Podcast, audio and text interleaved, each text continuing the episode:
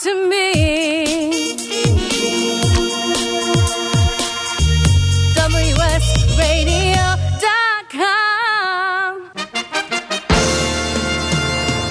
Accomplishment Coaching is proud to present the following fine programming Accomplishment Coaching, where coaches lead and leaders coach. AccomplishmentCoaching.com. Welcome back to the Coaching Show with your host, Master Certified Coach Christopher McCullough. And we're continuing our conversation with Dr. Elizabeth Top, a PhD, who is an expert in many areas. In addition to holding her PhD, she facilitates sessions on mindfulness coaching, cross cultural learning, leadership development, meaningful organizational design, and human sustainability. She uh, designed and researched a mindfulness based executive coaching curriculum, including promoting the cultivation of executive presence to enhance leadership effectiveness. She's also co founder of Meaningful Organizational Design Incorporated, a corporation that has services in management consulting, meaningful innovation strategy, mindfulness, and leadership development.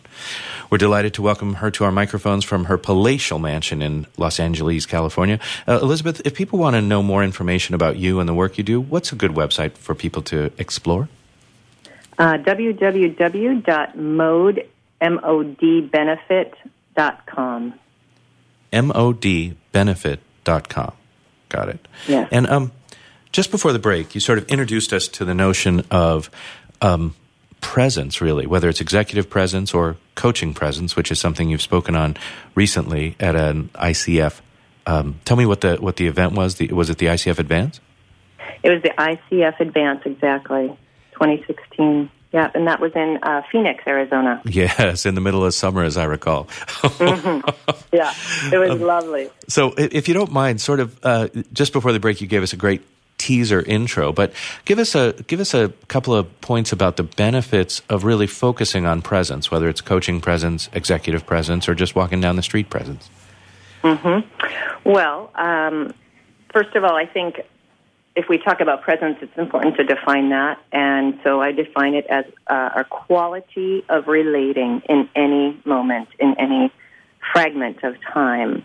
And with that comes this idea that we can have uh, what we would consider a higher or lower quality of presence. So, uh, with clients, I'll typically introduce this concept and I'll give them a spectrum and say if zero is not being present at all, right? And and let me back up. I also distinguish uh, presence from phy- physical from psychological presence. Hmm. Okay. So, and the example in, in class when the teacher says your name and you raise your hand and say present, you're physically there, but you may be daydreaming, right? Your psychology, your your attention is somewhere else.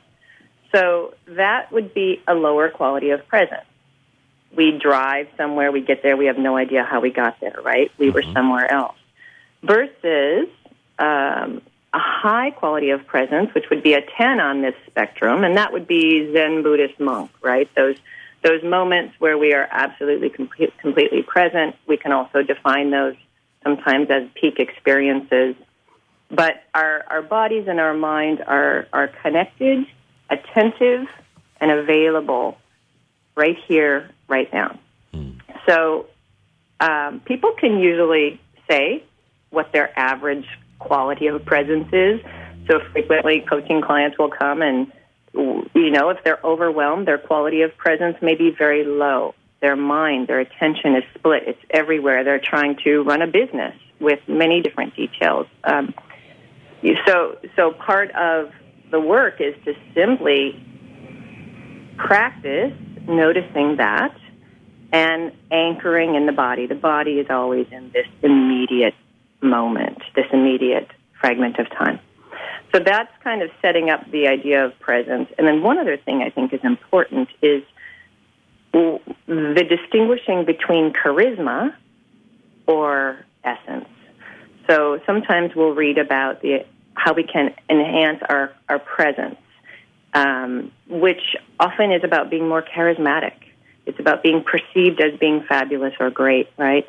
And that's not the kind of presence. This isn't something, this isn't a performance that I'm speaking to when I speak about presence. It is about being in our most natural and spontaneous self. So, one assumption in that, and this is what I carry, and I think many coaches do, is that everybody has inherent value. Everybody has some unique, has uniqueness. So, what is that? What would that look like if we could settle into that? Maybe it's not very charismatic. Maybe it's not fabulous, but there's still plenty of value in that. So, what are we trying to become when we try to be successful?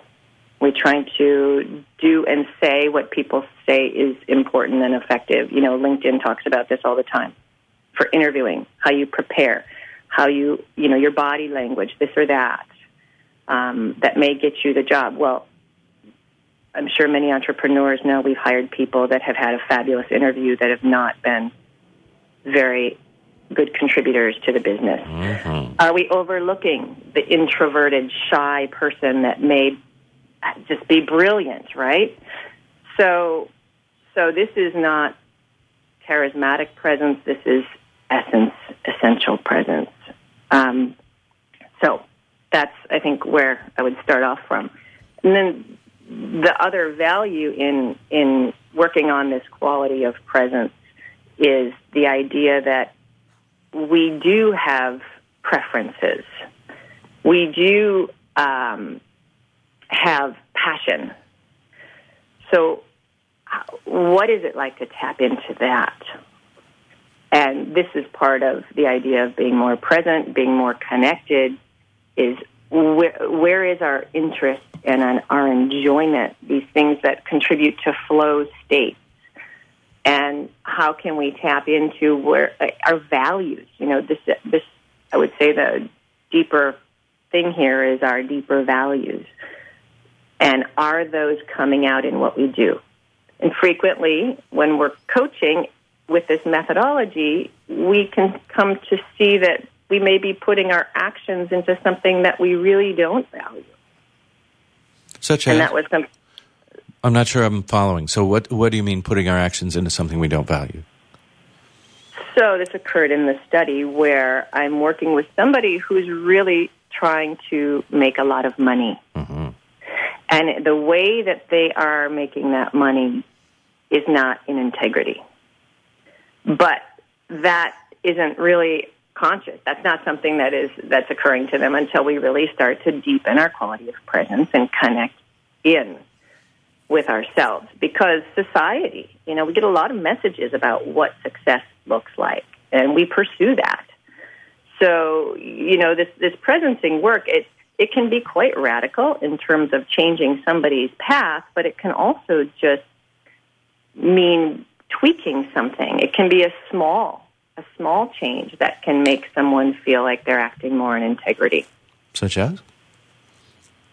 Well, just what I was saying. So, you know, this if somebody's working, I there was a client in the field of finance, and he was working to build his company, and that's the conversation that emerged.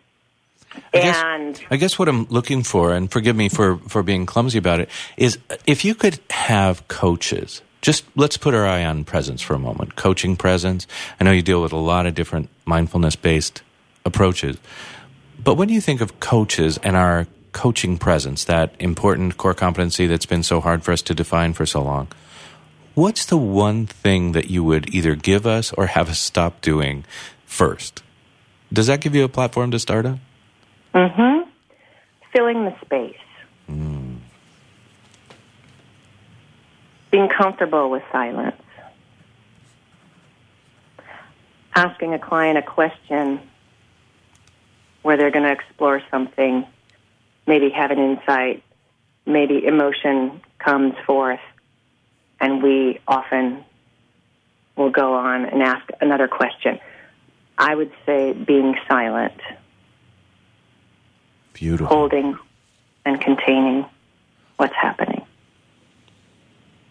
Beautiful. I love that.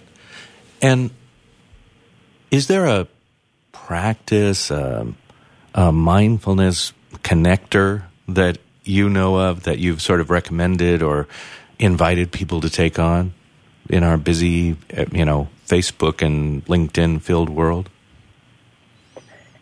I think it's most important to let people figure that out on their own.